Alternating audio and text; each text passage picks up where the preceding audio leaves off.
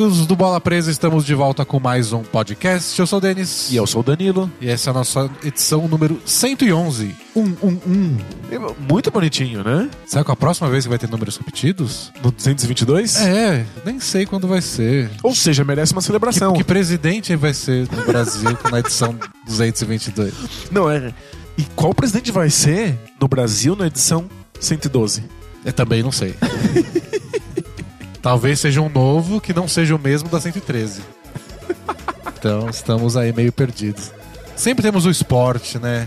Pra trazer um pouco de, de, de ordem pra nossa vida. Pois é, tipo, a, a gente sabe sempre que o Lebron vai atropelar o seu adversário. Então dá, dá, dá uma o Le- sensação de controle, O né? LeBron vai ser campeão do, do leste, tudo isso.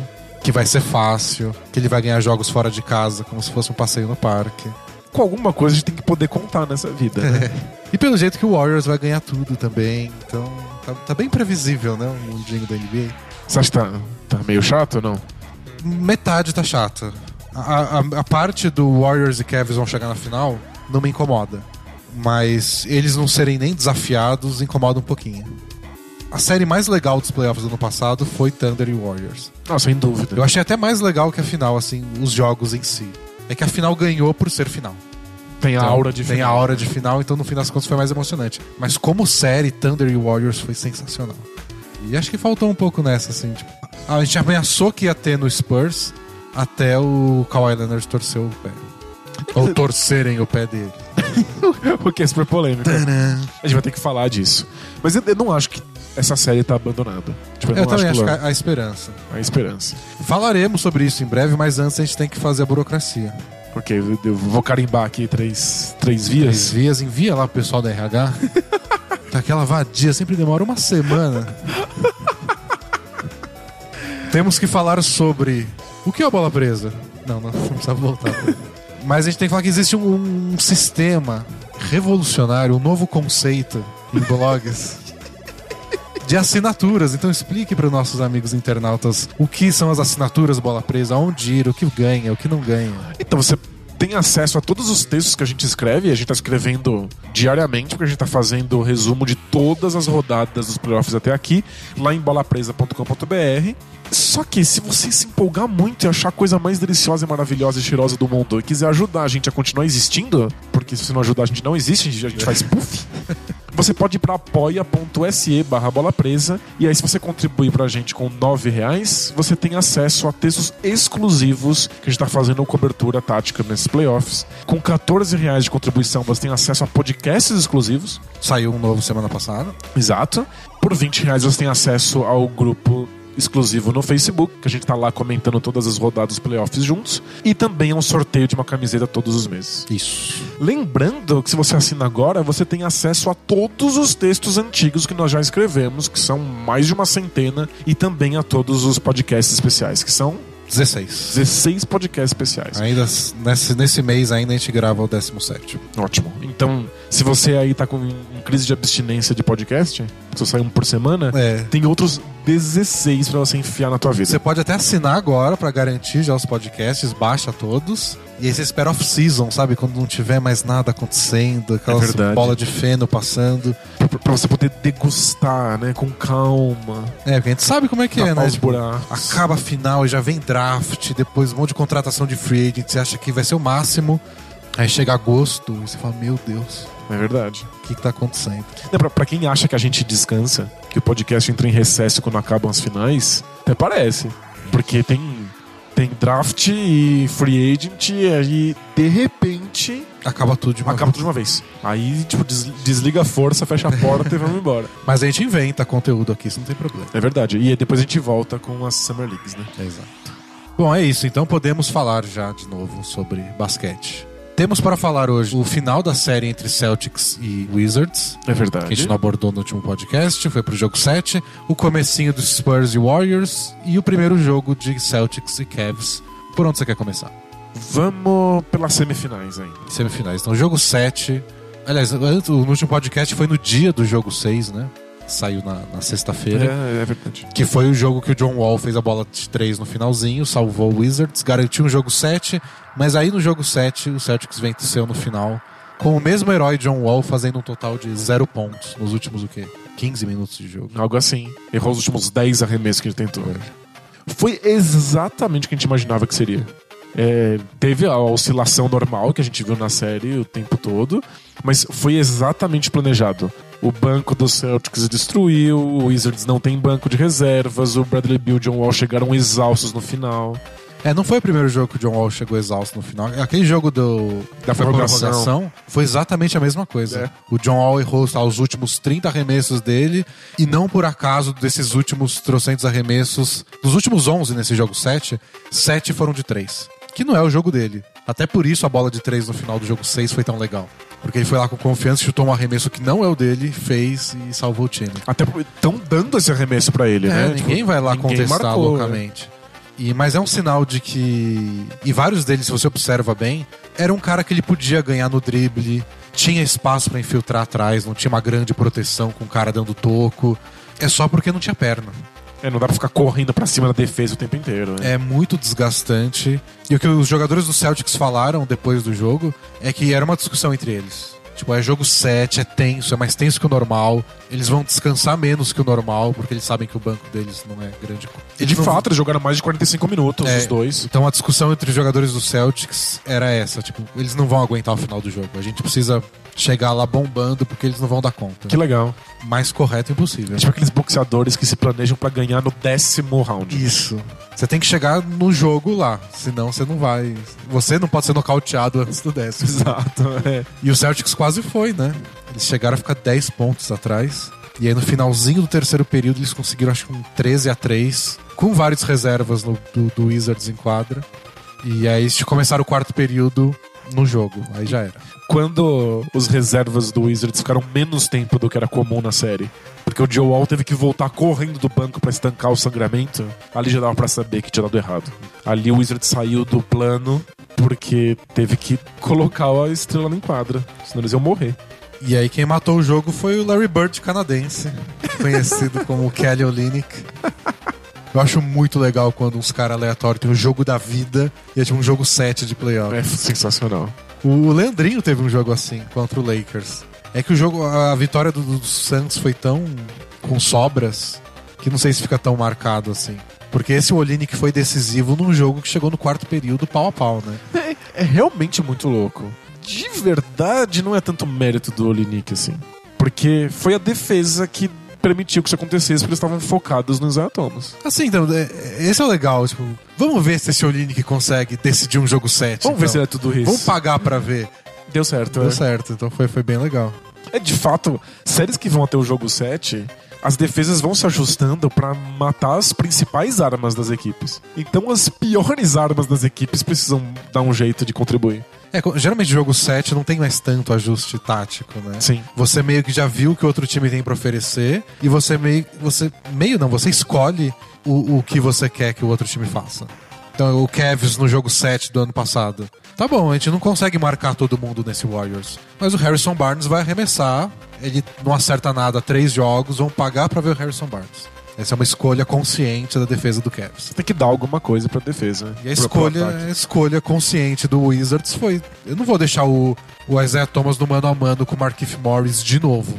A gente vai dobrar e vai obrigar ele a passar a bola pro Kelly Olynyk. Se o Kelly Olynyk acertar tudo, a gente aperta a mão dele e vai pra casa. Exato. E foi o que aconteceu. E o Wizards melhorou muito a defesa individual deles, durante esses playoffs, inclusive, mas eles ainda não conseguem marcar jogadores que cortam pra cesta e quando estão sem a bola. Então o Ever Bradley ele sambou em cima da defesa do Wizards. Tipo, ele cortou infinitas vezes, completamente livre, todas elas. Eventualmente recebeu a bola. O Olinik brincou de ficar passando a bola pra ele embaixo da cesta. E, e o, e o Bradley é bom nisso, né? Ele fez isso contra o Cavs várias vezes ontem Sim. também, que não fez a diferença. Mas especialmente com o Kyrie Irving marcando ele, porque é, é o maior defeito do Kyrie Irving. Ele não consegue saber onde os adversários estão na quadra quando ele tá É, defendendo. Quando, quando é mano a mano, basquete de rua, tipo, eu vou tentar te driblar, aí o Irving dá, dá conta, assim, ele consegue defender. Agora, quando ele tá marcando o cara que tá sem a bola se mexendo, de repente desliga o cérebro dele. Nossa, mas onde eu vou jantar depois do jogo? né? Será que eu sou adotado? Eu deixei o forno ligado. eu nunca vi foto minha de criança. Será que o Dante Jones está tomando meu Gatorade lá no banco? Não gosto quando pegam do meu Gatorade. E pá, cesta do Avery Bradley. Foram as únicas cestas fáceis que o Celtics Celtics marcou. fez, é, É. só isso. É, pra mim, um dos momentos mais engraçados do, do Kai Irving foi nesses playoffs, quando o Tristan Thompson arremessou ele em direção à zona É. morta pra ele marcar um cara que ele deveria estar. É muito engraçado. Deveriam deixar ele com uma coleirinha assim, né? Tipo, vai pra lá, vai pra lá. Ah, mas ele é tão bom que ele compensa, né?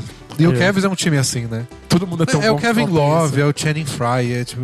São as características desses caras. Tipo, ó, faz as suas bolas lá na frente que a gente deixa você ficar aqui, hein? Eles têm que compensar. A gente é. perdoa se Todos você. eles são ruins em alguma coisa. É. Menos o Lebron, né? Lebron. tá, tá difícil. O pessoal tá muito indignado com isso, que é o 14 ano do Lebron na NBA. E parece que ele nunca foi melhor. É, parece o melhor ano do Lebron mesmo. Ele não devia estar dando uns passos pra trás. O auge dele não devia ter sido no hit. E depois que ele passou dos 30, é natural que você não consiga mais fazer a mesma coisa. É que a, a gente foi enganado sobre o LeBron.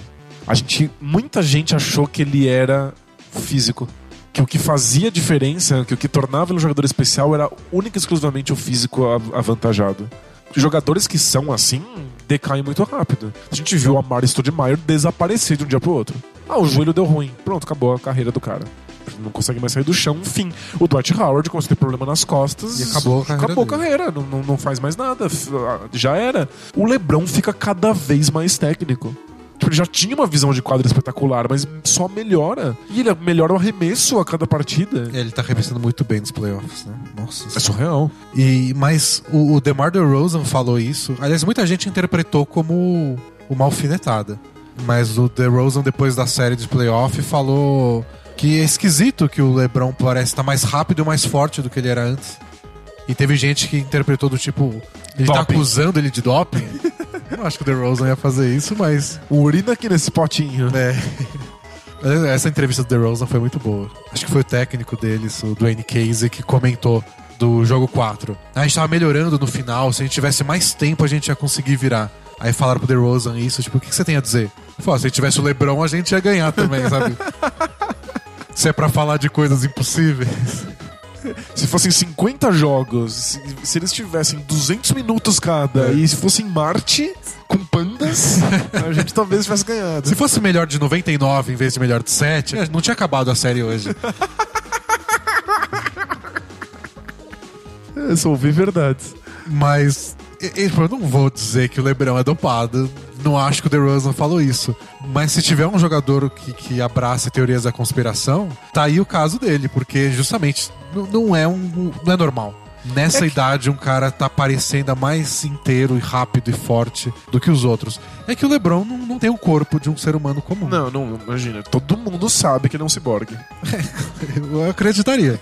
Se um dia tem um vazamento aí, uma, uma delação premiada que diga isso, eu falo, é, faz sentido. Mas é, é que eu não sei se, eu- se ele tá fisicamente superior ao que a gente viu na temporada passada. Talvez ele esteja se sentindo mais saudável, talvez ele esteja com menos lesões. Mas eu acho que ele tá usando melhor o corpo. Eu- só não consigo explicar como é que ele passa tantos minutos em quadra. Isso não faz sentido nenhum. É, nossa. Como é que ele joga tanto tempo? E não é só nos playoffs que ele tá jogando tanto tempo. Ele foi o cara que mais jogou na temporada, praticamente. Acho que tipo, o Harden jogou mais que ele. E tá nem aí, tudo bem, tô de boa, tô saudável, inteiro, correndo, pulando. Feliz, saltitante. É muito impressionante. Nossa senhora, eu não, não sei o que dizer. Pelo menos, antigamente, na minha época, quando era choqueira tudo mato, a gente podia pelo menos apontar um defeito do Lebron. Porque tem o pessoal que, se você fala que o Lebron é perfeito, tem o pessoal que fica bravo, né? Tem o pessoal que não gosta de gente boa. É, Gosta- irrita. Gosta- É irritante, tem que ser tudo ruim, tem que ter só jogador merda, só pode ter o Scalabrini na liga. Não sei porque você tá assistindo. Né? É, vai ver, sei lá, o campeonato cipriota de basquete deve ter um monte de gente ruim. é, você vai ficar bem feliz lá. muito ruim. Mas antigamente a gente conseguia apontar defeitos pro LeBron. A gente podia dizer coisas que ele poderia melhorar. Ele entrou na NBA sem saber usar a mão esquerda. Ele dava passes questionáveis. Ele fugia da- da- dos arremessos, porque ele sempre estava focado em encontrar alguém que tivesse em condição melhor nos momentos decisivos. Ele não tinha um arremesso confiável, nem de costas pra cesta, nem da linha de três pontos. Não, eu não, sei- não tenho mais o que dizer. É, tipo, em teoria, o arremesso dele de longa distância nunca ficou excepcional. Mas nesses playoffs tá muito acima da média da, da, da NBA. Assim, tá ótimo. Tá ótimo. E, Então, e aí? O que você faz quando o LeBron tá acertando arremesso? e nem são bons arremessos. Ele acerta arremessos estúpidos. Difíceis, né? Difíceis. Porque é ele quem coloca os companheiros em situações de arremesso de três pontos livre. O LeBron nunca tá livre dando essas- esses arremessos. Não tem nenhum momento do jogo que não tem ninguém marcando o LeBron. Só se ele deixou o cara pra trás na corrida. No, no máximo, é algum bloqueio, algum corta-luz que o cara passou por trás do bloqueio, Pra dar pra ele o arremesso. É. preferindo que ele dê o arremesso ao invés de dar espaço pra ele infiltrar. Isso é o máximo de espaço que ele vai ter. Exato. Mas, caramba, ele dá, ele dá muito arremesso no drible, batendo bola na frente de um defensor no perímetro. São os piores arremessos, mais difíceis de converter. Ele tá convertendo, não tem mais nada pra dizer. É isso. É, e, e mesmo assim, até porque o meu maior elogio a ele como pontuador é que ele conseguia ser um pontuador entre os melhores da história da NBA, tá com média de mais de 25 pontos há 13 anos. Vai quebrar todos os recordes de pontuação na carreira e pontuação nos playoffs. É, sem ser o jogador mais completo do mundo no ataque. Se você vai fazer aquelas comparações de. Quando fazer as comparações, quem é melhor, o LeBron ou Kobe? Ou, Le... Depois de pular da janela. ou LeBron ou Jordan? Sempre tem esse argumento do que esses caras têm mais recurso ofensivo. Os tipos de arremesso que eles têm, então o fade away. É o repertório, O né? repertório é o que dá pra ofensivo fazer com a deles. bola nas mãos. A questão é que o LeBron não precisa disso pra fazer os 30 pontos dele. É. O LeBron, é- ele é tão indefensável no que ele faz que ele não precisa de tudo isso. Ele nunca precisou desses arremessos de longe que ele tá acertando nos playoffs pra ser indefensável e marcar 30 pontos. Então, com ele marcando, você derruba o rei, assim, e fala, tá bom, vamos pra É, casa. vou pra, vou pra casa. Tem, tem mais o que fazer. Ele, ele destroçou com o Celtics. Sempre na mesma maldita bandejinha que ele quebrava com a esquerda. É a mão esquerda, ele nem é canhoto. Mas é tipo, é, é essa bandeja indefensável, não, não, não tem muito o que fazer. Você Mas- pode, você pode ir no corpo dele e tipo, ele, ele absorve contato. Isso que é surreal, né? Ele é um, ele é um amortecedor natural. É. Nossa, eu sei que eu assisto o Cavs jogando, especialmente o LeBron, e falo, não tem como ganhar dele. Só que aí você vê o Warriors jogando e fala, nossa, esse time não vai perder. Acho que essa é a grande empolgação da final. É que um time já venceu o outro, e olhando os dois jogando hoje, você fala, não tem como eles perderem. Só que alguém tem que perder, porque, né? É, não. Vida. Eu ainda entendo que o, o Warriors tem a maior chance de fazer sequências de pontos, tipo, se tornar completamente indefensável. Mas é que o, o Cavs também tem esses momentos. É, tipo, ontem eu te- teve aquela sequência de, tipo, quatro bolas de três pontos seguidas do Kevin Love. Não dá pra vencer um jogo em que isso aconteça. É, é, o, o Cavs é sempre um time que, embora não brilhe na tua cara, ele sempre é potencialmente espetacular. Essas bolas caindo do Kyrie Irving do Kevin Love, e aí não tem o que fazer mesmo. É, foi uma coisa que o Cavs fez ano passado com o Warriors. Em alguns jogos eles dispararam logo de cara, especialmente nos jogos em Cleveland, dois deles. Mas em outros jogos eles conseguiam não deixar o Warriors disparar. Que é uma coisa que a gente tá vendo que é muito difícil de fazer. É, muito. Então, tipo, várias cestas seguidas, mas entre essas cestas seguidas, o LeBron vai lá e faz os pontos dele. Tipo, vocês não vão abrir 20. Isso é muito importante. Você tem que criar alguma pontuação pra não deixar que, o- que a diferença vá inflando, É, tipo, né? O Irving vai lá e faz umas bandejinhas loucas e a diferença vai ficar em 10. Não vai pra 20. Porque aí, eventualmente, a gente vai meter umas bolas de 3 em sequência e aí o jogo tá empatado. E com, com 10 pontos de diferença, os arremessos do Channing Frye e do J.R. Smith são uma coisa. Perdendo por 25 são, já são outra. É. Se, eu- se você analisa os números desse primeiro jogo contra o Celtics, por exemplo, o jogo não foi tão. é, não foi tão lavado assim. Foram acho que 13 pontos de vantagem, aí você vê o número de rebotes ofensivos, número de bolas de 3. Ficaram meio iguais. Só que quando você vai lá e divide quando aconteceu isso, aconteceu quando o Cavs abriu 28. E aí o Celtics começou a meter bola de 3 e diminuiu a vantagem pra 13, mas na prática o jogo já era. Então, e, e o Celtics ensaiou muito essa recuperação. Tipo, eles estavam perdendo por muito e de repente eles faziam sequências de 5, 6, 7 pontos. Aí o Kevin metia uma bola de 3, aí uma outra bola de 3 em sequência, aí já era, abriu É. de novo. Quando eles final, o Celtics finalmente conseguiu em- emplacar uma sequência que diminuiu a vantagem, o jogo já tinha acabado a um quarto. É, o Celtics não pode se dar o luxo de ser tão irregular assim. Eles foram contra o Wizards, mas eles conseguiram se recuperar em dois jogos, no 7 e no, e no 1. Mas nos outros, tomaram pau. E contra o Cavs, eu acho que eles vão tomar pau. É, tipo, eles começaram acertando uma de que 7, 8 bolas de 3 pontos. Eles são com uma de 14, acho que. Nossa, que, absurdo. Isso é já, já é inaceitável. Mas quando finalmente as bolas de três do Celtics começaram a cair, a defesa não conseguia parar absolutamente nada. Você não pode oscilar tanto assim no ataque e tanto assim na defesa. É, o, no resumo da rodada, os vídeos que eu mostrei foi justamente isso. Jogada simples do Cavs, que quando o LeBron olhava e falava, eu tô sendo marcado por esse cara, eu acho que ele não tem como me parar, ele só ia lá e fazia uma bandeja. Foram duas seguidas no Al Horford, dois lances seguidos. No terceiro, ele perdeu a bola para ele mesmo. ele passou pelo Horford, mas aí ele se embananou. Ele é seu maior inimigo. É, só ele pode. Só LeBron James pode parar. LeBron. mas era isso, é o, é o Horford. O Horford não pode me defender. E aí foi lá o Brad Stevens e trocou. E era o Jalen Brown, e ele falou: o Olinick tá em quadra. Ele pediu um corta-luz, eles trocaram no corta-luz, aí tava o LeBron marcado pelo Olinick. Uma bandeja, duas bandejas, na terceira posse de bola seguida, que fizeram exatamente a mesma coisa, dá pra ouvir o Brad Stevens gritando, tipo, fica com quem? Fica com ele, fica com ele. Não troca. Não é. troca. E aí não trocou e ele fez a cesta em cima de Jalen Brown, porque tanto faz. Mas foi uma cesta mais difícil, não foi? Foi mais difícil. A bola tava quase caindo, a gente não sabia se ia cair dentro ou fora. Aí o Marcus Smart foi lá e pegou o rebote antes da hora e foi interferência. Mas eu fiquei muito surpreso com o Jalen Brown. Achei que. Ele foi o melhor jogador, eu achei, do time. Do, é, sem dúvida. Ele, ele, não só foi um, um defensor muito acima do esperado, mas a postura dele foi surpreendente. Ele topou a brincadeira de marcar o LeBron. Ele não tá assustado, ele tá empolgado com essa chance. Não, o Bill Simmons, torcedor fanático do Celtics, ele é. Né? Ele, ele diz que a coisa que ele mais gosta do Jalen Brown é essa. Eles estão jogando fora de casa e sobra um arremesso para ele, faltam dois minutos, com o jogo empatado. Ele nem pensa, ele vai lá e chuta. tipo, tocaram para mim, sabe? Azar o seu. Se tocaram para mim, mim, eu arremesso. E ele tem jogado essa temporada bem assim mesmo. Pô, tô em quadra, vou fazer o que tem que fazer. É pra marcar o Lebron, vou marcar o Lebron. Nem sempre dá certo, nem sempre ele acerta esse arremesso que ele tenta. Claro. Mas a, a postura dele é.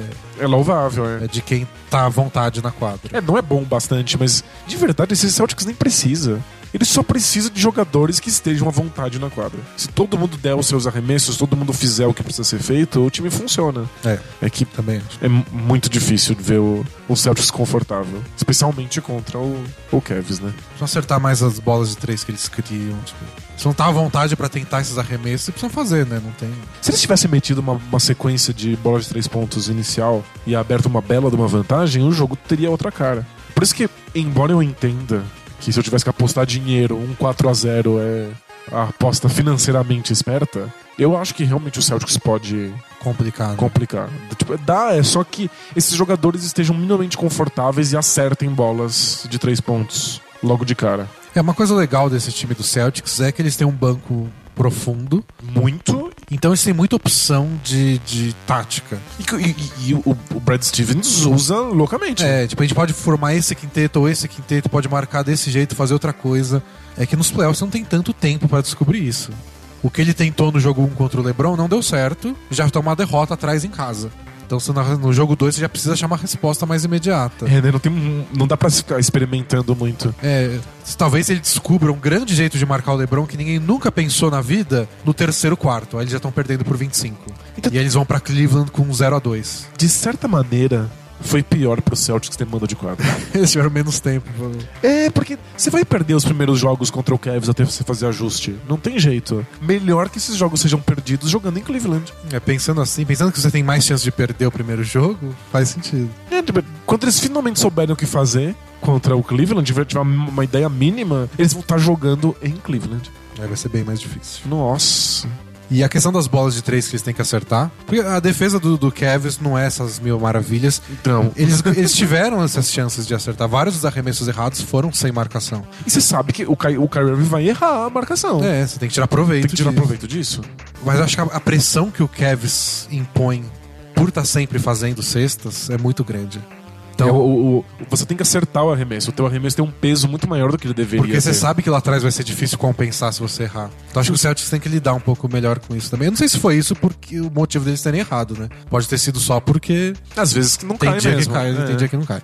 Mas é uma coisa que eles estão lidado, tipo, ó. Provavelmente o Lebron vai fazer uma bandeja se a gente errar esse arremesso. Mas mesmo assim, mantenha calma. Faça sua mecânica normal, respira fundo. Mantenha o ritmo, o plano de jogo. É. O Kevin Love acertou a terceira bola de três pontos seguida, mas continua fazendo o que você precisa fazer.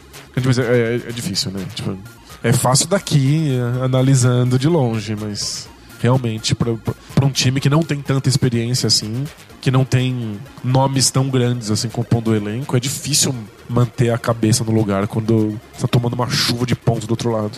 E a estratégia do, do Celtics foi trocar a defesa do LeBron várias vezes ao longo do jogo, mas o LeBron não, não, não, ficou intimidado, claramente. Todos que ele achou que não era que era um matchup fácil para ele, ele infiltrou na hora. Então eu acho que eles vão ter que reduzir os caras que marcam ele. Pelo primeiro jogo, eu ficaria mais entre o Jay Crowder e o Jalen Brown. Achei que foi os dois que marcaram um pouco melhor. E tentaria, sempre que possível, nunca trocar a marcação.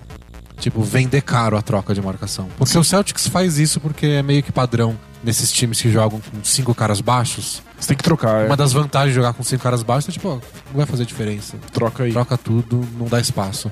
Mas com, com o LeBron, você trocou um cara que não é tudo isso, pronto, ele já infiltrou, já fez a bandeja, acabou. É que tem um problema.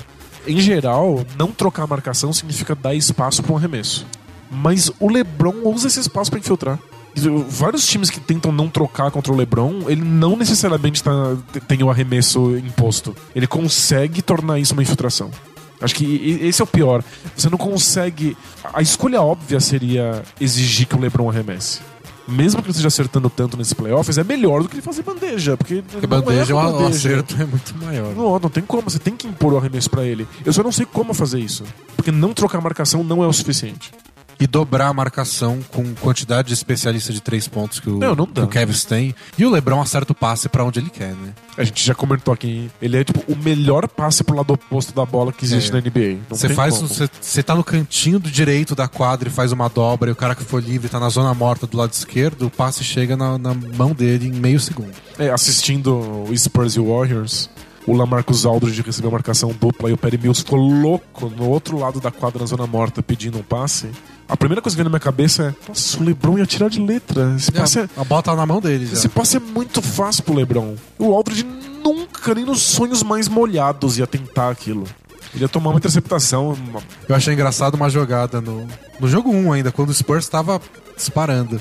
O Aldridge recebeu um passe de costas pra, pra cesta e o Gasol ficou livre embaixo, embaixo da cesta. E passou uns 3 segundos lá com o Gasol, tipo, ei, ei. e aí, só aí que o Aldridge se tocou, passou a bola e o Gasol fez a cesta e ainda tomou a falta do Clay Thompson. É, tomou uma falta porque demorou tanto que a defesa conseguiu chegar. Mas se fosse um passador um pouco melhor, se fosse o Boris Diaw, não precisa nem ser o LeBron. É verdade. Em meio segundo o Gasol já tinha recebido aquela bola. Mas aqui, se fosse o Blake Griffin, não precisa ser nem esses especialistas em passe. Já era uma ponte aérea. É que o Aldridge não é, não é o jogo dele. Ele, ele, nunca precisou fazer isso, ninguém nunca pediu que ele fizesse. É a primeira vez que pedem pra ele rodar a bola. E aí o tadinho. A gente mudou de série sem querer, né? Mudou, essa, essa, esse entrosamento a gente faz o, a transição de assuntos muito mais rápido. Pediram para ele que ele movimentasse a bola. O Spurs precisa disso, mas como ele nunca fez, ele tá completamente na cabeça. Eu, eu quase consigo escutar o Lamarcus Aldridge pensando assim, tipo, eu preciso passar a bola, né? Preciso passar. Quem tá é, livre quem tá é esse livre, cara, não é esse cara. É esse. Coitado, não, não, não, não, não funciona. E não é tão fácil quanto alguns fazem parecer também. Não. Né?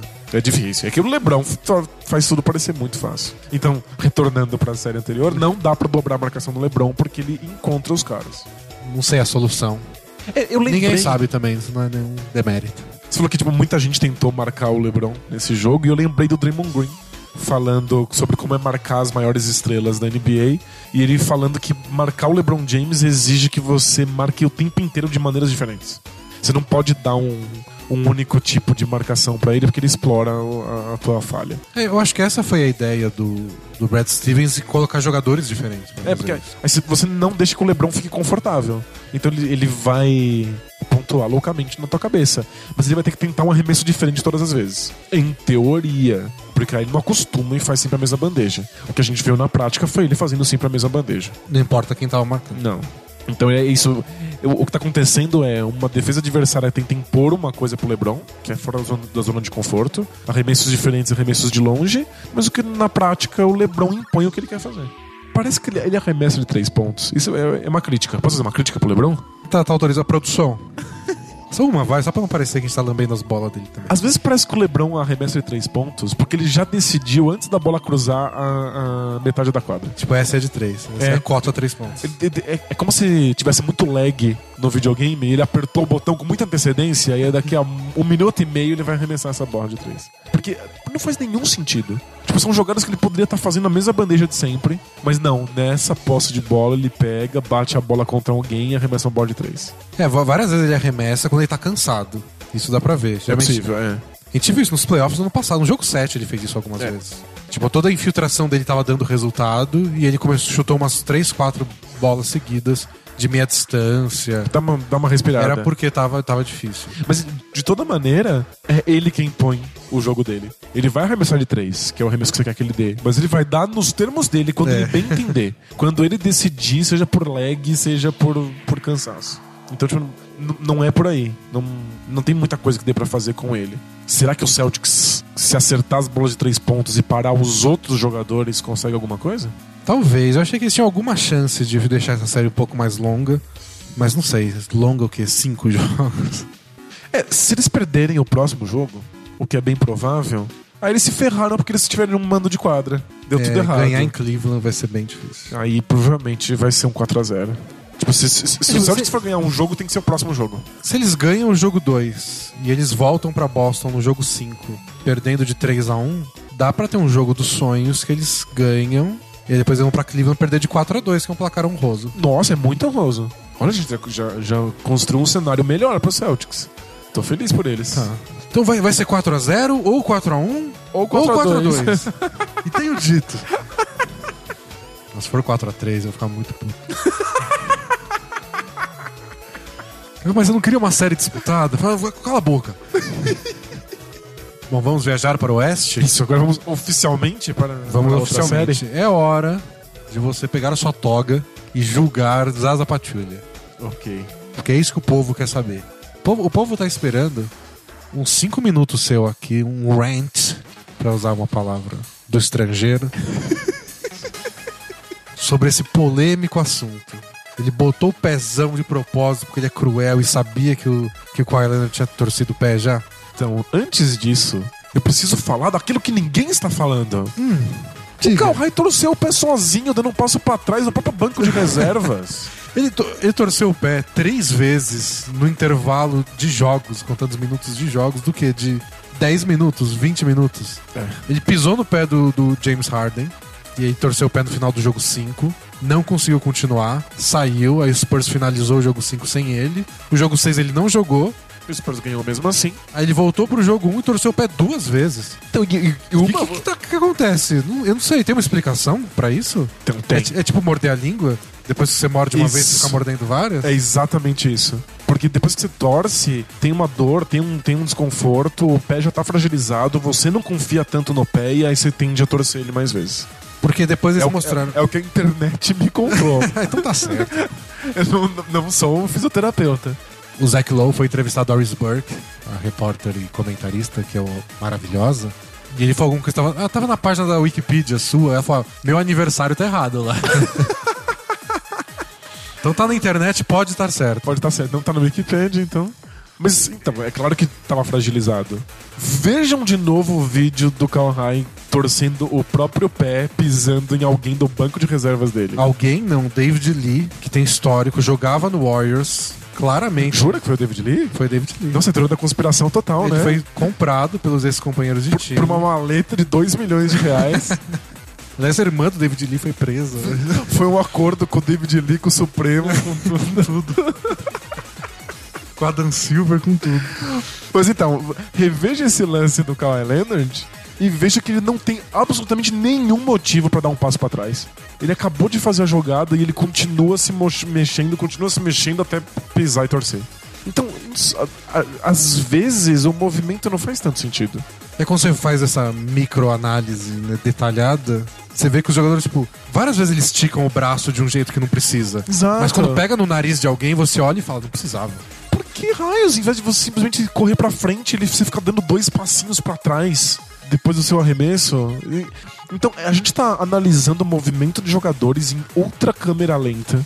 procurando minúcias. É, no, no jogo seguinte. isso é muito, muito, muito cruel e difícil de fazer. No jogo seguinte aconteceu isso com o Lamarcus Aldridge botando o pé embaixo do, do Kevin Durant depois de um arremesso. E também teve esse passinho extra que em câmera lenta parece ultra desnecessário. Só que Kevin Durant, perfeitamente saudável, bateu o pé no pé do Aldridge, não torceu, não virou, seguiu a vida O Duran sai menos do chão, ele dá pulos mais curtos, né? e não aconteceu nada. E perguntaram pra ele e ele falou: ó, Faz parte, é. quando, quando caras de garrafão vão tentar marcar no perímetro, dá, essas coisas acontecem. Não é a deles. É, de- eu, tenho, eu tenho medo. O Zapatula não é o melhor ser humano. Tipo, eu nunca. É, o histórico dele não ajuda o não argumento. ajuda. Eu jamais iria tomar um chá com o Zapatulha. Não gosto do sujeito, ele é bem babaca, ele dá umas declarações incrivelmente babacas. Mas é que eu, eu acho extremamente difícil julgar se o movimento dele é intencional. Intencional, é. Ou se ele é um cara grande que, quando eu analiso em câmera lenta, não entendo os dois passos pra frente. Na verdade, ele é só um corpo enorme tentando parar. Eu acho que o que dá pra, pra julgar, que eu acho mais, mais seguro, é dizer que o Zé Patrulha sabia que isso era uma possibilidade. E ele não se importou. Eu também acho mais provável. É tipo, é possível que se eu colocar meu, meu corpo muito perto nessa defesa, o Kawhi cai no meu pé, mas eu não me importo. Que é um julgamento até que eu faço do Bruce Bowen, que foi o cara que todo mundo resgatou, porque ele era o cara do Spurs. Ele foi o cara onde essa jogada aconteceu mil vezes. Nossa, procura vídeo no YouTube, tem compilação de gente torcendo o pé, porque o Bruce Bowen enfiou o pé embaixo. Sim. E como o Popovich nunca pediu pra ele parar de fazer isso, a internet caiu matando porque agora o Spurs foi a vítima. Mas eu também não acho, de verdade, embora o Bruce Bowen seja um grande de um babaca, eu não acho que ele pensava, vou botar o pé e ele vai torcer agora, porque eu quero acabar com a, com- com a carreira dele. Eu acho que assim, tipo, eu vou entrar dentro desse cara, tipo, ele não vai ter um arremesso certo. Eu vou chegar o mais perto possível porque é desconfortável você estar descendo do seu arremesso e ter um cara respirando no teu É. cangote. Tipo, eu vou atrapalhar o máximo dele possível. Existe a possibilidade dele cair em cima do meu pé e torcer o pé? Existe, e eu não me importo. E isso encaixa com o discurso do Bowen. De que ele fazia o que era necessário para parar os seus adversários. E encaixa com o discurso igualmente ou mais panaca dos da Patulha. Eu vou fazer o que é necessário, se o cara morrer, morreu. Quanto que ele falou isso? Ele trombou com alguém aí e falou: se o cara morrer, morreu. É muito ridículo. Acho que foi pro Westbrook que ele falou. É, foi, É. foi, foi o Westbrook. Então, que foi ele- aquela falta que deu briga. Foi. Eu acho que é um cara que tá fazendo o que ele acha que é a coisa certa. E se alguém cair no pé dele, torcer, morreu. É do jogo, É sabe? do jogo, faz parte. O meu, ele, ele tá lá dando esforço. O importante não é vencer, e a gente escuta tanto esse discurso. Que quando os caras abraçam pra valer, a gente vê como é babaca. Exato. Quando leva a- as últimas consequências. É. Quando é teu filho de 4 anos, o que eu quero é vencer. Você acha bonitinho. Quando é um, tipo, um cara que tá torcendo pés e joelhos, aí é mais escroto. Sabe o que é mais engraçado disso? É que tem um vídeo profético na internet, que é uma animação sensacional, que talvez eu coloque no post, se eu lembrar, o que não deve acontecer. Vai lá conferir no balapreso.com.br, mas não garantimos. que é um videozinho, acho que é do Bleacher Report, que eles fizeram uma animação no antes da temporada começar, o Warriors se tornar o super vilão da NBA, o time super vilão. Então começa uma animação todos tipo num castelo assim, todos meio de vampiros, e o Curry falando: "E se a gente parasse com esse negócio de ser, sabe, o babyface e tudo, e a gente assumisse essa coisa de vilão, já que tão Todo mundo xinga a gente que o Kevin Durant veio pra cá? Vamos ser os vilões. E é uma pecinha musical muito engraçada, com várias referências a histórias da NBA, com o Warriors assumindo que agora eles vão ser os super vilões e eles não vão ter dedos o bastante pra quantidade de anéis de campeão que eles vão ganhar. E aí o vídeo termina. O Patulha não participa. Aparece o David West, aparece o Duran, o Clay Thompson. E a última cena surge o Zaza Patulha com um saco, com ele dizendo que são todas as cabeças dos outros All-Stars. Aí o Curry fala: Pera, ca- co- co- ô Zaza, porra, a gente tava. Tem limite, né, porra? A gente tava brincando. Não é pra matar as pessoas. Parece muito que o, o Zaz é o cara que não entende o que tá acontecendo. É. É. Tipo, a gente precisa fazer o que for necessário pra parar o Kawhi. E ele vai lá e, tipo, dá uma cabeçada. assim, Vamos né? acabar com ele. Ele começa a dar soco nas pessoas. Então foi muito profético esse vídeo do Zaza Patrulha não entendendo o limite de ser o vilão. E de fato, era, era tudo que precisava acontecer pro Warriors definitivamente ser tratado como vilão nessa. n- Não nessa série, mas nessa temporada inteira. O que eu acho muito estranho. Porque não, não faz dois anos que eles eram os heróis da NBA. Eu, eu tenho um palpite. Eu acho que as pessoas não sabem como é que esse time foi formado. Eu acho que eles não sabem que esses caras foram draftados pelo Warriors. Que eles são fantásticos juntos, mas não é porque cada um era, era- bom num canto e eles se juntaram pra fazer uma conspiração. Esses caras eram Zé Ninguéms até alguns anos atrás. Ninguém era grande promessa de nada.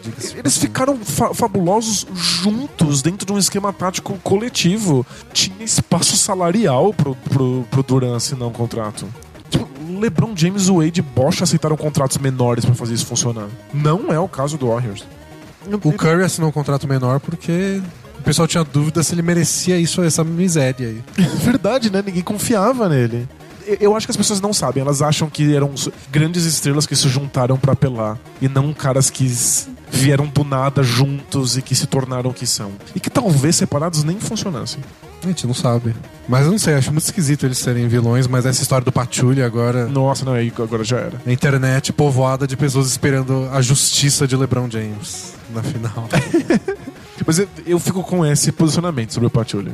Eu não, não consigo dizer se ele fez com intenção, mas é evidente que ele sabia da possibilidade e não se importou. é, tipo, na prática todos os jogadores sabem da possibilidade. Sim. E uns assumem o risco, vamos dizer assim, mais do que outros.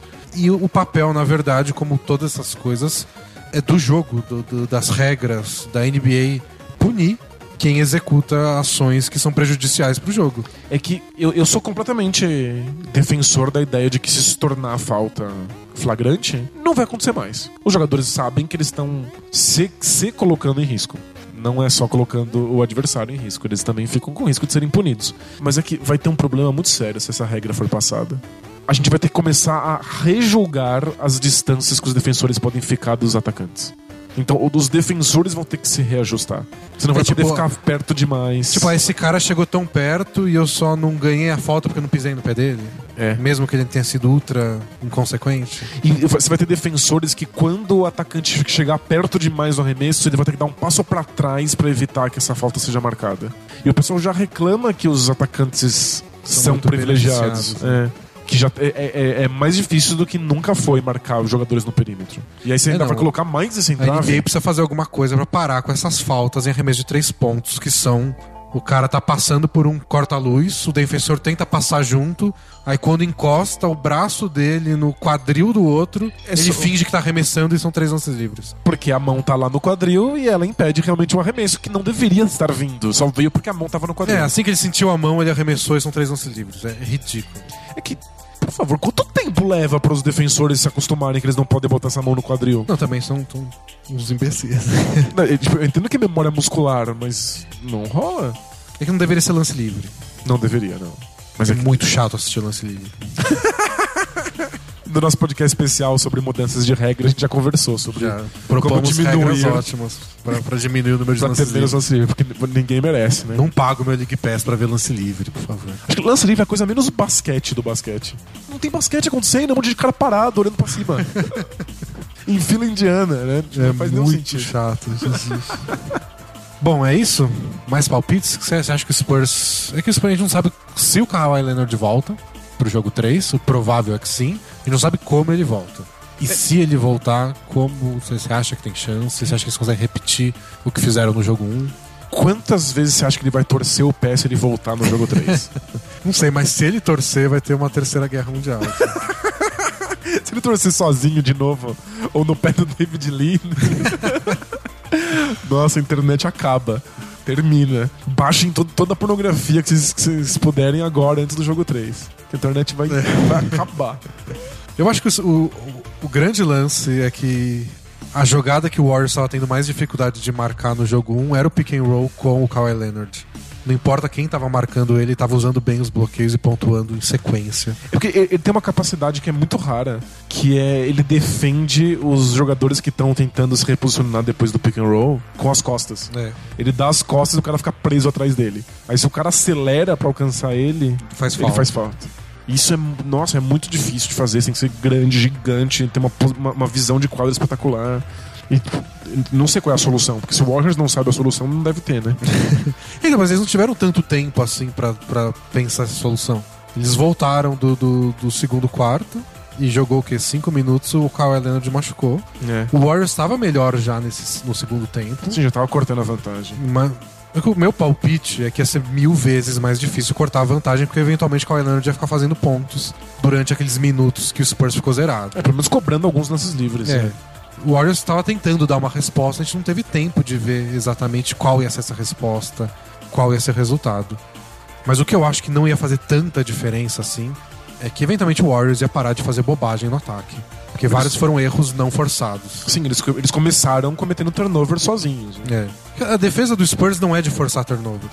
O negócio deles é forçar arremessos que o outro time não quer dar. Eles são extremamente disciplinados. Que foi o que aconteceu com o Harden, que não queria dar arremesso de meia distância e só sobrou isso. E aí não fez nada. E ele não fez nada, ele preferiu escolher esperar. Tem essa camiseta. É, e tá, e tá esperando até agora. Nossa, muito bom. Então, não sei, o Warriors ia dar um, jeito nisso. O Curry já tava pegando fogo naquele terceiro quarto antes do, do Kawhi machucar.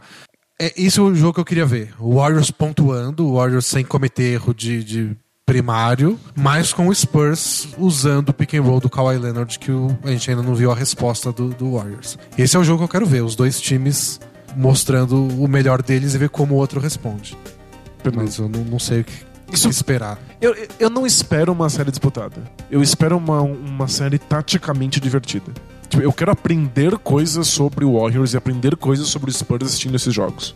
De verdade, tipo, eu, eu gosto de basquete, não, não, precisa estar um, um placar apertado e uma série a sete jogos. Então eu quero ver como é que o Spurs É que, vai é defender. que quando tá 30, você nem vê os jogadores que você quer em quadra. né? Não, faz sentido. Você vê o James Michael McAdoo. Essa, esse jogo que o, o Warriors simplesmente engoliu o Spurs foram 39 assistências do Warriors em 50 arremessos convertidos. É, foi espetacular. Tinha um jogador nada a ver jogando, mas a movimentação tática era a mesma. Eu tava ali aprendendo quais são as movimentações e as rotações do Warriors pra conseguir esses arremessos livres. Então, tipo, mesmo assim é divertido. Mas eu quero ver a resposta do Spurs pra essas coisas. Como é que eles vão impe- impedir os arremessos livres do, do, do Curry? Porque nesse momento é o que mais me desespera. O, o- o- tem outros arremessos do Warriors que não são defensáveis porque os jogadores são muito compridos muito atléticos ou muito mais rápidos. Mas não, o, o, o Curry tá livre. Porque ele corta por aqui, corta pra ali, infiltra, corre pro, pro, pro perímetro, pronto, não tem mais ninguém com ele. Esse tipo de coisa a gente precisa aprender a defender. O Warriors vai ficar um time mais frágil se eles não tiver essas bolas. A gente já viu o Warriors perder em jogos ruins do Curry nos playoffs, né? É. Teve eu, o, eu tô aqui pra isso. Eu vim pra ver isso acontecer. o Popovich criticou muito a postura do time, que se entregou muito fácil, pareceu muito frustrado e meio fora de sintonia no jogo 2. Ele falou que tirando o Jonathan Simmons, ninguém foi aprovado. Mas eu espero o, ajuste tático, que, que é uma coisa que o Popovich geral, raramente discute numa coletiva de né? Não imprensa, fala. não, é, não é a dele. Então ele focou nessa coisa, tipo, a gente não pode agir desse jeito, se entregar e perder de 36 pontos de diferença. Sim. Mas isso vai vir embutido com ajustes táticos que a gente vai descobrir na hora só. E é isso. É, é- é- eu tô muito empolgado pra ver isso acontecer. Não sei se vai ser o suficiente, mas acho que não- precisa. Acho É. que só pre- precisa mostrar as rachaduras desse Warriors, porque com essas rachaduras vai ser mais legal ainda ver o Warriors consertar. Ele tem que ser minima- minima- minimamente desafiado, nem que seja é, essa é a taticamente. grande questão. Talvez não, não precisa ser num jogo apertado. Precisa ser pelo menos taticamente. E pra encerrar, no- na semana passada a gente convidou nossos amigos internautas pra assistir a gente no ESPN League, que passou naquela sexta-feira É verdade. na ESPN. A gente foi lá comentar playoffs, aparecemos na TV, minha mãe gravou. Tem um VHS pra gravar essas coisas? né? Não, é lá no negócio da Sky, lá você Ah, grava no bonitão. HDzão, é estilo. O século XXI chegou. É, o futuro é agora. E aí o pessoal pediu, o pessoal não, alguns leitores, não foi todo mundo também, mas a gente quer ser legal, pediu, ah, comenta aí como é que foi, o que, que, que vocês fizeram. Um pediu pra gente fazer um podcast só pra falar sobre isso, mas acho que eu, eu não tem, não tem experiência tenho suficiente. cinco minutos pra falar sobre tudo que aconteceu. É. Foi muito divertido o convite. Ficamos felizes de participar da brincadeira. No começo é meio esquisito. Você tá andando pelos corredores e a gente sentado na, na, na mesa de maquiagem. É, nossa, E- me senti a Camila Coelho. É, tipo, tanta gente conhecida fica passando por você, tipo, Apertei a mão do Sorin e fiquei muito feliz. animal. E o pessoal, tipo, oi, tudo bom, tudo bom, tudo bom? Eu, eu preciso maquiar aqui porque eu entro no ar em 45 segundos. E aí e sai correndo. E, tipo, é, é um, uma naturalidade com a coisa. Né? Tipo, pra eles é a coisa É a vida deles. É a né? coisa mais comum e mais banal. Então leva alguns minutos pra ajustar a mente pra isso. A gente tá fazendo um bagulho que é completamente banal. Depois que a gente acostumou, acho que a coisa flui, né? É, não, é, é flui, até porque todo mundo tá nesse clima de normalidade, você você entra no negócio e. É, Antes de começar a gravação do, do SPN League, tava o pessoal falando de dieta É. e conversando sobre as questões Cotidianas. pessoais, cotidianas. Todo mundo lá é amigo, as pessoas são muito legais e simpáticas. Então, tipo, é realmente um, um clima de cordialidade e de conversa de bar. Aí, eventualmente, a gente foi lá, sentou e tentou fazer o mesmo. Você ficou nervoso? Fiquei. Eu fi- eu fiquei nervoso com uma coisa. Que é o fato de que eu nunca. Eu não tô acostumado a falar olhando pra uma câmera. E não sabia nem se era pra olhar pra câmera ou pras outras pessoas que estavam na mesa. É, acho que o. A ideal é você etiqueta- fazer as duas coisas. É, né? a etiqueta televisiva é que você às vezes olha pros seus interlocutores, às vezes olha pra câmera. Mas tem que encontrar esse ritmo. Mas eu tô acostumado a, a duas situações. Uma é aqui, falando de basquete no podcast, eu olho só pra você. Às vezes pro vazio, em geral pra Às vezes você. o computador. E da aula. Que eu tenho 30 pessoas numa sala de aula, e aí eu preciso ficar rotacionando e encarando essas 30 aos poucos pra, pra ver como é que elas estão reagindo ao que eu tô falando. Olhar pra uma câmera, encontrar um ponto fixo ali, vai contra tudo aquilo que eu, que eu, que eu faço no meu dia a dia. Então eu não sabia olhar pra onde olhar, e eu ficava mentalmente falando assim: não, mas eu preciso olhar, né? mas eu preciso olhar. E aí eu fiquei meio desconfortável. E olhar que horas também. Às vezes você olha pra câmera, a câmera não tá em você. É Ela tá mostrando outra coisa. não faz diferença. É, então. É, essa parte técnica é esquisita, né? A gente dá, dá um, um friozinho na barriga porque você sente que você não tá fazendo exatamente como deveria ser feito. Mas nosso objetivo discutido abertamente antes de entrar foi: não vamos virar o meme. Era, era- o mais Era só importante. isso. Vamos passar despercebido. A gente fala uns bagulho aqui. Coisa que eu não queria, vomitar no ar. Cair da cadeira, que a cadeira é meio altinha lá, eu ficava com medo de cair. Nossa, isso, isso seria um. Chamar alguém pelo nome errado. É, eu queria não, não virar uma piada de internet. Acho que deu certo isso. Então, isso com certeza deu Deu certo. certo. Quis o destino que no Two Minute Warning, que a gente tem dois minutos pra falar sobre uma série de assuntos, o tempo estourasse antes da gente falar quem foi melhor, É, LeBron ou Michael Jordan. a Deus. Nossa, os deuses do basquete agiram nesse momento. Foi incrível, né? Então, bola presa segue invicto. E nem foi premeditado, porque a gente podia ter A visto gente os nem temas. sabia que, que tinha esse tema. Os outros a gente até foi meio avisado antes, mas esse não. Não, não, não tinha como saber e demos muita, muita, muita sorte. Pra quem não sabe, quem tá chegando agora, bola presa não discute quem é melhor. É, que- é- é questão de honra, já. É questão de honra, não. Não vamos rebaixar o basquete a isso. Mas foi muito divertido. Foi divertido, espero que convidem a gente mais vezes. E espero que a gente não vomite das próximas vezes. Ah, é verdade. Até lá eu vou treinar pra qual câmera eu olho. Pra segurar o vômito. também. Aquela engolidinha que o Messi dá. Vamos responder perguntas? Opa, bora? Lá no bolapresa.com.br tem uma, um formuláriozinho lá, o Both Things Played Hard. Que é uma frase do Rashid Wallace que estava na camiseta que o Danilo usou lá no programa. Compre já, com exceção de que não tá à venda. A do Hard a gente deixou lá. O Marcos, que é o, o produtor do programa que nos convidou, eu, Gustavo Hoffman, elogiaram a camiseta, então a gente deixou lá e falou: briguem por ela. Vai ter uma briga de faquinha que eles vão transmitir ao vivo. Então vamos lá, você manda as perguntas, a gente responde agora, depois da vinheta que o Brunão vai tocar agora. Next question, please. That's a silly question. You want to know how we feel? Ask David West. Pop, pop, it's showtime. Showtime. Showtime. Both teams play hard. Next question. Everybody in here laughing for a reason. Seriously, right? Explain it to me. Pop, pop, it's showtime. Showtime. Showtime. But I'm still open to follow up. A primeira pergunta é do Isaías Tomás. Acho que é o Isaiah Thomas brasileiro. Eu só percebi quando você falou, eu não tinha me tocado. Isaías Tomás. Oi, D&D. Só pra falar que eu vi vocês na ESPN e caralho, vocês são exatamente o oposto do que eu imaginava. Pra mim, o Danilo tinha cara jeito do Denis e vice-versa. Enfim, é isso. Forte abraço. Então, estamos frustrando pessoas. A gente lê um monte de, de relatos sobre pessoas que ficaram muito surpresas com como a gente parece ser. É, é típico do rádio, né? Exato, Não tem- é. Ninguém nunca é do jeito que você imagina. A maldição do radialista. Do, do- do radialista ou dos personagens do, do teu livro favorito, que agora ganhou uma adaptação para o cinema. Eu não imaginava que esse cara era a cara do Tony Ramos. Mas é o Tony Ramos. Caramba, não é que o Harry Potter é a cara do Daniel Radcliffe? Pergunta do Danilo, o outro. E é, esse é feedback. A gente, a gente já vai lembrar da historinha dele. Vamos lá. Olá de novo, amigos do Bola Presa. Depois de algum tempo, estou de volta para a parte 3 e final, ele coloca aqui. Interrogado. Depende do sucesso que vai fazer a série, né? O fim, o, fim não, o fim não tem fim. Se for tipo Star Wars, não vai acabar nunca. para a parte 3 da saga entre a minha amiga 11 anos mais nova e eu. Ah, ele é aquele que a gente mandou andar pelas ruas procurando aleatoriamente a garota que ele não sabia o, o número? Ou não, eu tô errando de. Pera aí. Olha, ele coloca aqui, aquele caso que ela gostava de mim quando adolescente, mas meu sensor anticadeia me impediu de fazer algo na época. E passando algum tempo fui eu quem se apaixonou. Estão lembrados?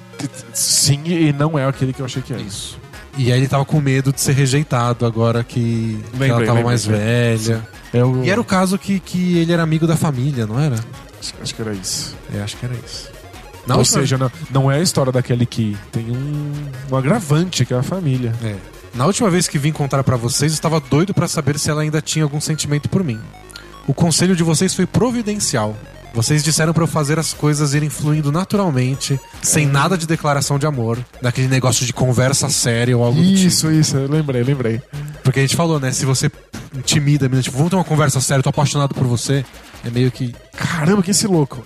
Você era meu amor quando eu tinha 12 anos. Calma lá. E continua aqui. Foi o melhor conselho que poderia ter recebido. Uhul! Yes, adoro acertar. Acerta- Acertamos, acho que deve ser o nosso terceiro acerto já. Em 111.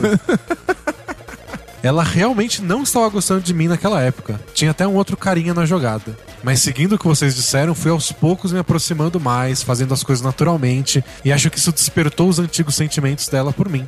Para encurtar a história, o Xará, que é o Danilo, você, pediu para eu convidar para o casamento. Então estou vindo aqui para dizer que vocês dois são convidados de honra. Ha ha ha. Exageros e precipitações à parte, digo que se o basquete não der certo, vocês podem seguir carreira como conselheiros amorosos. Porque seguir a ideia de vocês me, que vocês me deram foi provavelmente o que me fez conseguir conquistar ou reconquistar a garota que eu amo. Que fantástico. Então eles estão juntos. Caramba, será que um dia a gente finalmente vai receber um convite de casamento? Nossa. De alguma dessas histórias? Esse, esse é o mais provável, o mais perto que a gente chegou até agora. Caramba, que legal. Ó, e, se, e sim, se a brincadeira realmente terminar em casório, eu volto aqui de novo só pra convidar vocês. Nossa, isso é muito legal. E faço questão de enviar um convite individual pra cada um. Que é caro, né? É mais caro? Convite de casamento. Não, pode mandar um pro. D&D, não tem problema. Valeu mesmo, vocês fazem mais um leitor feliz, tanto no sentido basquetebolístico quanto no sentido amoroso. Obrigado de coração. S2. No- não, agora eu vou ter uma boa noite de sono. É, viu? Ajudamos. Agora eu tô feliz. Ajudamos um casal a se apaixonar. Vamos comer de graça, eventualmente, em algum momento aí. Dançar muita música de casamento. Nossa, todas vai elas... ensaiando o IMCA. É, todas elas vêm daquele famoso CD de músicas de casamento. A próxima pergunta é do peido engarrafado. Achei, achei deselegante. Denis, você que gosta de estatísticas, toma essa, dois pontos. Take that for data. Desde 1983, todo time campeão teve pelo menos um jogador que jogou com Shaquille O'Neal em algum momento da, da carreira. Você tá zoando, sério? E os quatro times que podem ganhar esse ano têm pelo menos um jogador que jogou com ele. A Sina continua, queria uma lista desses jogadores. Achamos aqui, fizeram uma breve pesquisa, a gente só conseguia pensar no LeBron, e não era o Gerald Green. Gerald Green saiu do Boston antes naquela troca do Garnett e voltou já muito depois. Mas tá aqui, achamos a listinha. No Cavs, a conexão é o LeBron, que jogou com ele no Cavs, obviamente. E quem jogou no Cavs com o Shaq também foi o Danny Green, que foi draftado pelo Cavs, aí foi dispensado, a gente achou que nunca mais ia ter emprego na NBA, e aí o Spurs foi lá resgatar sua vida. Como fez com tanta gente. É. No Celtics é o Avery Bradley, que era novato no Celtics quando o Shaq tava lá terminando a carreira. E no Warriors tem o Matt Barnes, eu nunca ia pensar nele. Nunca, jogaram junto no Suns. No Suns, quando ele era o Big Cactus Phoenix. Gente, que absurdo. O Shaquille O'Neal tem uma aura de, de vitória. É. Aí tem a listinha aqui, todo mundo que já jogou com ele desde 1984. a ter jogado um final, é isso? Tem- Todo, todo, todo time campeão tem pelo menos um jogador que já foi companheiro do Shaq. Nossa, sensacional. Muito impressionante mesmo. Tipo, dessas estatísticas aleatórias que de certa maneira só dizem que o Shaquille O'Neal jogou com muita gente. É, ele trocou muito de time no fim da carreira. Exato. Passou muito tempo na NBA. Mas que na narrativa do andamento cósmico do universo é muito legal. Mas o campeão Warriors de 2015, a conexão dele é o Leandro Barbosa. Ah, que jogou, no Jogou no Suns Suns quando ele foi o Big Cactus. Ah, muito divertido essa, aí do peido engarrafado. essa aqui a gente tem obrigação de responder. É. É do assinante ignorado três vezes. Ops, é, três é o. Como é que fala isso no beisebol? É Strikeout. Strikeout. Não pode.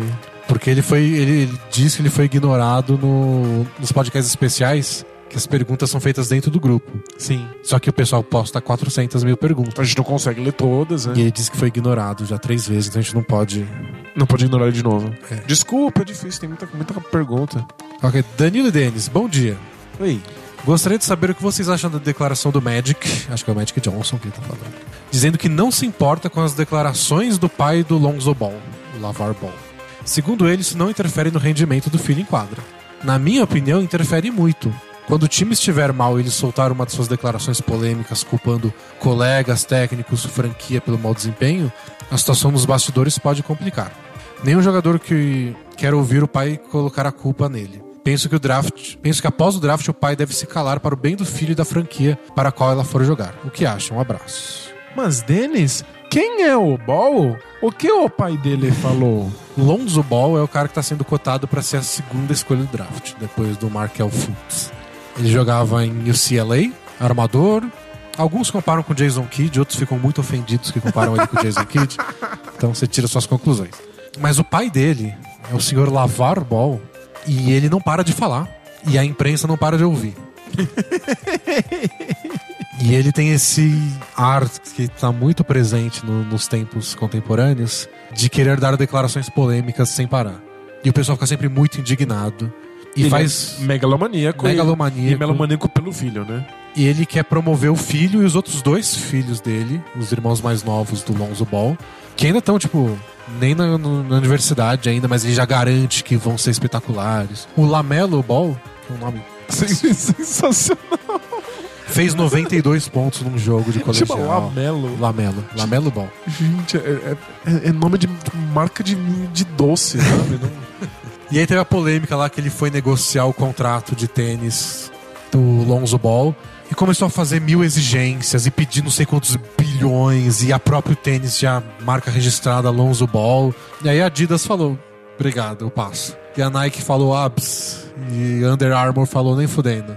Aí tem um, tem um louquinho gritando que quer. É. Fazendo um monte de exigências. Ninguém precisa lidar com o louquinho, né? E aí ele falou, quer saber? Foda-se vocês, a gente vai lançar nossa própria marca. E é o Triple B. Porque tem três irmãos Ball e os É. três vão ficar com a marca, é isso? É tipo Big Ball Brand, é uma coisa assim. lá, bom. ridículo. É, O, o Big Brother Brasil. É.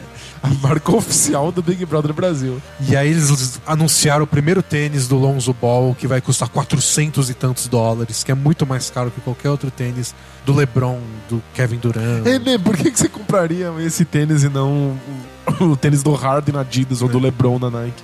Bom, o cara é um, é um caso especial e tá dando declarações que faz todo mundo muito confuso do que tá acontecendo. E existe essa discussão se vai atrapalhar a carreira do Lonzo Ball. Algum time vai falar, putz, eu não quero trazer esse cara junto. Ninguém sabe ainda se vai ser um empecilho ou não. E o Magic Johnson disse que acha que não, não se importa. Se o cara for bom, tá ótimo. Eu acho que o cara precisa ser colocado no lugar dele quando o filho finalmente for draftado. Tipo, acho que vão sentar com ele e falar: olha, você precisa contratar um relações públicas, você precisa ter um. um... Ele não parece ser o cara que ouve conselhos. Definitivamente. Precisa ser uma coisa do tipo, você está barrado de entrar aqui. Isso eu não acho que vai rolar. Então. E, aliás, outra coisa pra terminar a história, ele é o grande vencedor do sorteio do draft, porque faz um ano que ele disse que o filho dele só vai jogar no Lakers. Nossa, é, é- é- é tanta bobagem. É tanta E besteira. que ele nem vai fazer teste com outros times, porque isso, porque aquilo. E agora ele é cotado pra ser a segunda escolha, o Lakers tem a segunda escolha. Ele é do Lakers. Em teoria, o Lakers não precisa de armador, porque tem o D'Angelo Russell. O Lakers tem jovens jogadores em todas as posições. Ninguém é consolidado, então não é um impedimento. Não dá pra usar o, o, o Russell na 2? Na, na dois? Dá, usar pra, ou dá pra usar o Ball na 2 também. Os dois são meio compos, assim. Então o Lakers não tem uma identidade própria e jogadores. Drafta qualquer um. né? É, o cara que você achar melhor, você pega e pronto. Então isso não, não é impedimento. Então tudo indica que isso deve acontecer, então o Lavar Ball conseguiu o que queria, graças às bolinhas de ping-pong. E aí, você, como torcedor do Lakers, qual é o seu grau de preocupação com o papai ball? Zero? É. Eu tenho preocupações com o Lonzo Ball, porque, tipo, talvez isso dê certo, talvez isso não, não, não dê muito certo na NBA. Essa é a minha preocupação. Se ele for bom, acho que eventualmente, se começar a causar problema, quem vai resolver isso é o próprio Lonzo Ball. Ele vai encher o saco, imagino, É. né? Eu acho que se um dia ele tá lá na quadra jogando e o Lavar Ball vai lá e fala: É, ele não consegue ganhar com essa bosta de Julius Randle do lado dele. E o Julius Randle tá lá do lado dele no vestiário. Eu acho que ele vai se tocar e falar: Cara, desculpa pelo meu pai, eu vou mandar ele calar a boca. Acho que ele vai se tocar rápido. Se os tênis não venderem, ele vê que ele pode ter um contrato fodão com a Nike ou com a Adidas. É, eu acho que é uma coisa que vai ser resolvida internamente. Talvez, talvez seja, demore uns meses, talvez tenha umas situações ruins no caminho, mas acho que você não abre mão de um jogador que você acredita ser ótimo por causa do pai. Mas se você tiver restrições por causa dele, aí tudo bem, faz parte. Acho que o terceiro filho é o sortudo. Que vai pegar quando tiver tudo resolvido. Exato. O pai já vai estar pianinho quando o terceiro filho chegar na NBA. Se chegar, né? Porque É, Não dá pra garantir esse tipo caras de tão coisa. novos, né? tem uns caras que são fenômeno quando são novinhos e depois também. E quando o cara chama Lamelo, É, venceu na vida. já a força nominal tá garantida no lugar dele. Gente, de- de- em vez da, da própria marca de tênis, ele fizer a própria marca de doces. gente. Lamelo Doces.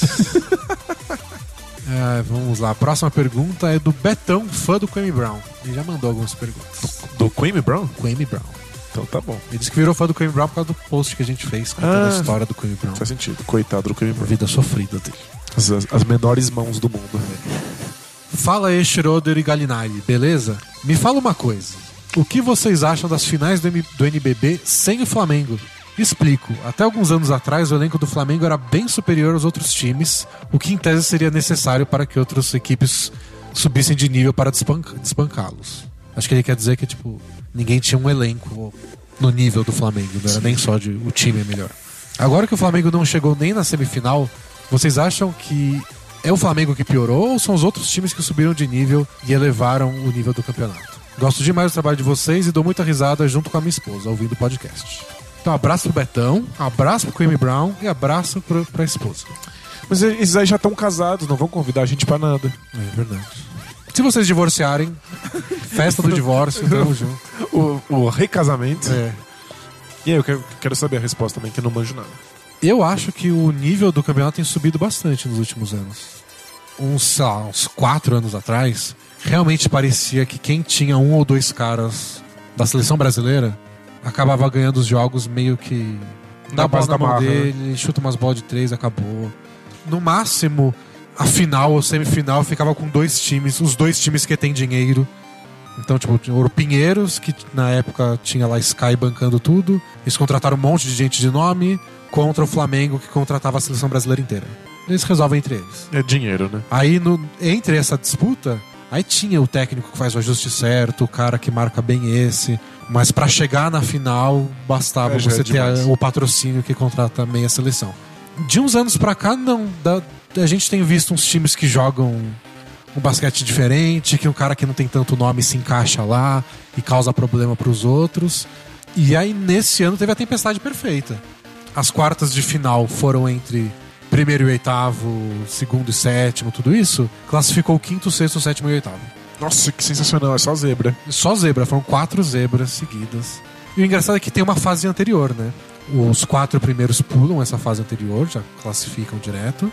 E aí o, o décimo segundo enfrenta o quinto, uma fase preliminar de mata-mata. Tá, por quê? Pra passar mais times pros playoffs. Entendi. Então 12 times estão lutando por vaga nos playoffs. Boa. E esses times, o quinto, sexto, sétimo, oitavo, suaram demais pra passar do, do, do nono, décimo, décimo primeiro, décimo segundo.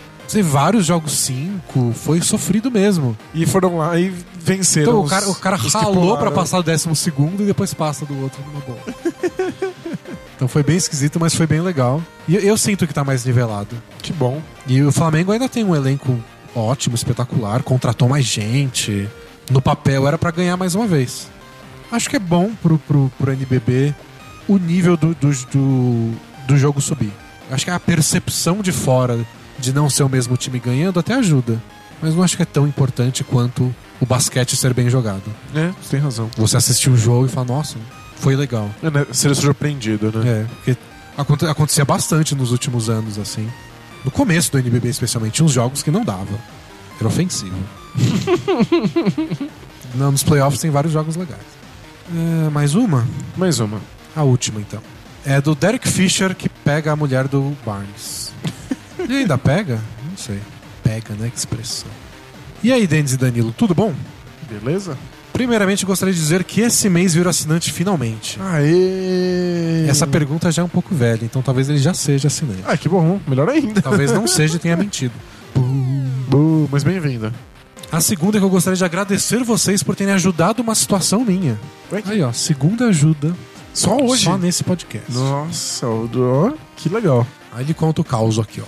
Manda. Lá na firma, tem uma menina que trabalha comigo e que eu sempre tive uma queda por ela. Relacionamento de firma não é, não é fácil. A gente recebe vários até, né? Tipo, pelo jeito, firmas são ambientes pessoas isso. passam muito tempo no trabalho. Acho que é verdade. Nós trabalhamos na mesma área e somos muito amigos. Nos ajudamos em questões de trabalho e como eu estou um cargo acima, sempre dou umas dicas para melhorar em algumas questões técnicas e profissionais. Eu sempre dava mole para ela, mas sempre achei que ela levava na brincadeira e o mole que eu dava não era correspondido. Como será que é dar mole, né? Numa situação dessas? É, não sei. E como é que você dá mole no ambiente de trabalho sem ser o cara mais escroto do mundo? Eu teria essa dificuldade. É, se- e outra, se você tem um cargo, Um cargo a- acima, né? Sem como é- parecer que você tá, tipo, se aproveitando da situação de poder. Difícil. Difícil. Em uma sexta-feira, acho que no podcast 94, a gente tá no 111. Nossa, faz muito tempo. Nossa, acho que o backlog de, de, de perguntas velhas tá, tá, Tá, tá bombando. Ou nessa faixa, mais ou menos, pelo 94, escutei a história sensacional do Marcelo Canguru e das garotas tchecas. Pra quem não viu, é uma das melhores histórias desse- do- de, de todos os tempos do, do Both Things Play Hard. Que envolve uma mãe e uma filha tcheca, Austrália e muitas aventuras. Altas confusões. Eu ria tanto na minha mesa que a menina do trabalho queria saber o motivo da minha felicidade. Dei um fone de ouvido a ela e escutamos juntos.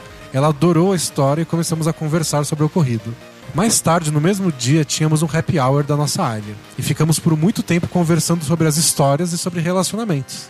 Em uma hora estávamos sozinhos e tive uma deixa dela e acabou rolando entre nós. Hoje estamos no conhe- nos conhecendo melhor e já saímos algumas vezes e a história sempre volta aos nossos assuntos.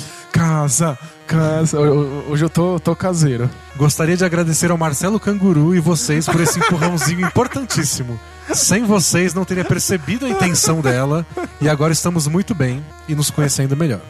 Que legal. Vida longa ao bola presa e que o podcast continue ajudando muita gente como me ajudou. Um grande abraço. Legal. Ó, Esse vai ser um casamento que, além de tudo, a gente vai conhecer o Marcelo Canguru. Vamos convidar o Marcelo Canguru, que tá lá no grupo de assinantes, contando causos das, das terras australianas. Então tá aí, ele chamou pra dividir o fone de ouvido. É romântico, né? Você não divide fone de ouvido com qualquer um. Não, imagina, né? Tipo, Você fala, ouve aí. Mas dividir fone é, É co- quase beijar na boca. compartilhar cera, né? É. Tipo, é- Mas aí, então. E no fundo, ela dava mole pra ele. Acho que ela tava interessada. E que bom, porque Que bom, não, pare- né? não pareceu assédio no trabalho, né? Esca- Ganhou a garota e escapou do processo. Aê! Muitas vitórias hoje. Encerramos por hoje? Encerramos. Falamos de muita coisa. Semana que vem a gente volta. Semana que vem já vão estar acabadas a- a- as finais de conferência? Nesse ritmo de vitórias por 20 pontos de vantagem. É possível, né? É. E aí vai ter um hiato, tipo, de uma semana até a final. Bizarro, a gente, Bizarro. a gente vai fazer malabarismo aqui e vamos fazer o maior preview de todos os tempos para as finais. E vai começar aqueles preview de achar pelo em ovo.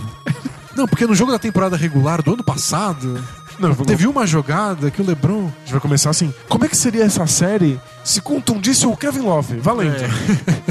E se o Kevin Durant machucar? No jogo 3, quando o Warriors estiver com 2 a 0 Deveria ou não deveria jogar contundido? Mas espero que a gente tenha assunto semana que vem ainda. Valeu, pessoal. Até a próxima. Tchau. Tchau, tchau!